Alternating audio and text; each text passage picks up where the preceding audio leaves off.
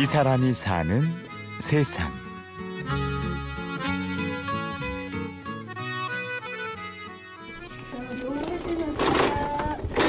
안녕하세요. 어이구. 아침 오전에 너무 많이 맞았으니 조금만 놔주세요. 고기 좀 풀어주세요. 하나가 딱 걸려. 경기도 부천에 있는 한 한방병원. 한의사인 김지은 씨가 입원실 회진을 돌고 있습니다.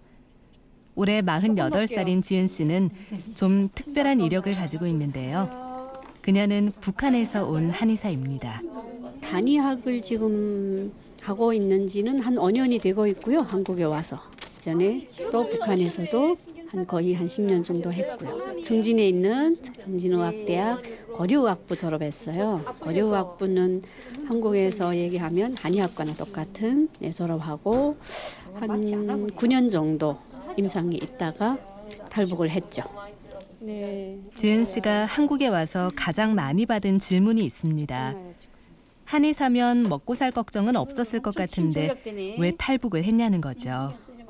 하지만 그건 속사정을 모르는 이야기였습니다. 아이들이 영양실조로 막 사망해 나갈 때 속수무책으로 있어야 하는 그 의료인으로서의 무책임성.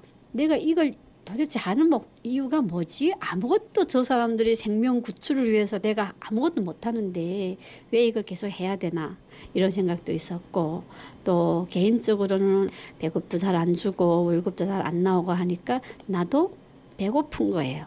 월급과 배급이 자주 끊기면서 갈등은 심해졌고 그럴수록 마음은 자꾸 외부로 향했습니다. 때를 기다리던 지은 씨는 부모님이 돌아가시자 결국 북한을 탈출했고 2002년 한국 땅을 밟았는데요. 하지만 현실은 그리 녹록지 않았습니다. 북한에서는 나름 엘리트였는데 남한에 오니 한없이 초라해졌죠. 마음은 점점 위축되었고 그럴수록 빨리 성공해야 한다는 조급함이 등을 떠밀었습니다. 그러다 결국 어리석은 선택을 하고 말았죠.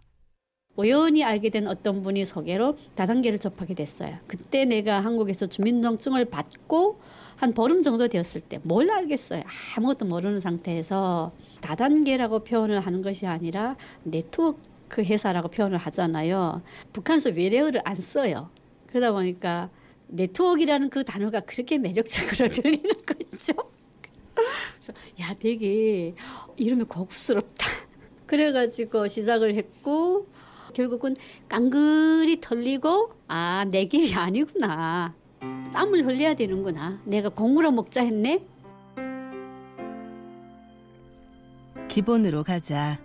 그래서 지은 씨는 자신이 할 수 있는 일을 하기로 했습니다. 한의사 자격증이 있으니 금세 개원할 수 있겠다 했는데요. 그것은 혼자만의 착각이었습니다. 저는 한의대 졸업 자격은 줬는데 국가고시 시험 칠 수 있는 자격은 못 준다는 거예요. 한국이 교육부 장관이 인정하는 대학을 나왔을 때만 이렇게 돼 있어요. 북한에서의 공부는 인정하는 대학은 아니었잖아요. 그래서 줄 수가 없다. 그럼 어떻게 해야 되나? 북한 가서 자격증을 가져오라. 정말 황당했어요. 그 말이 그렇게 할 수 없는 상황이 아니냐. 그러니까 그러면 한의대 다시 편입을 하라. 억울하고 황당했지만 고스란히 4년을 다시 공부해야 했습니다. 빈털털이 신세였기 때문에 아르바이트로 악착같이 등록금을 벌어가며 학교를 다녔는데요. 몸이 힘든 건 참을만 했지만 30대 후반의 나이에 어린 학생들과 공부를 한다는 건 여러모로 버거울 수밖에 없었습니다. 처음 마음가짐이 완전 비었어요. 나를 다 완전 비우고 그냥 나는 30대 후반이 어떤 아줌마, 만학도 이 생각 딱 하나만 가지고 들어갔기 때문에 그냥 20살, 20대 초반 되는 아이들한테 무릎 딱 꿇고 완전히 납작 엎드리면서 배웠죠.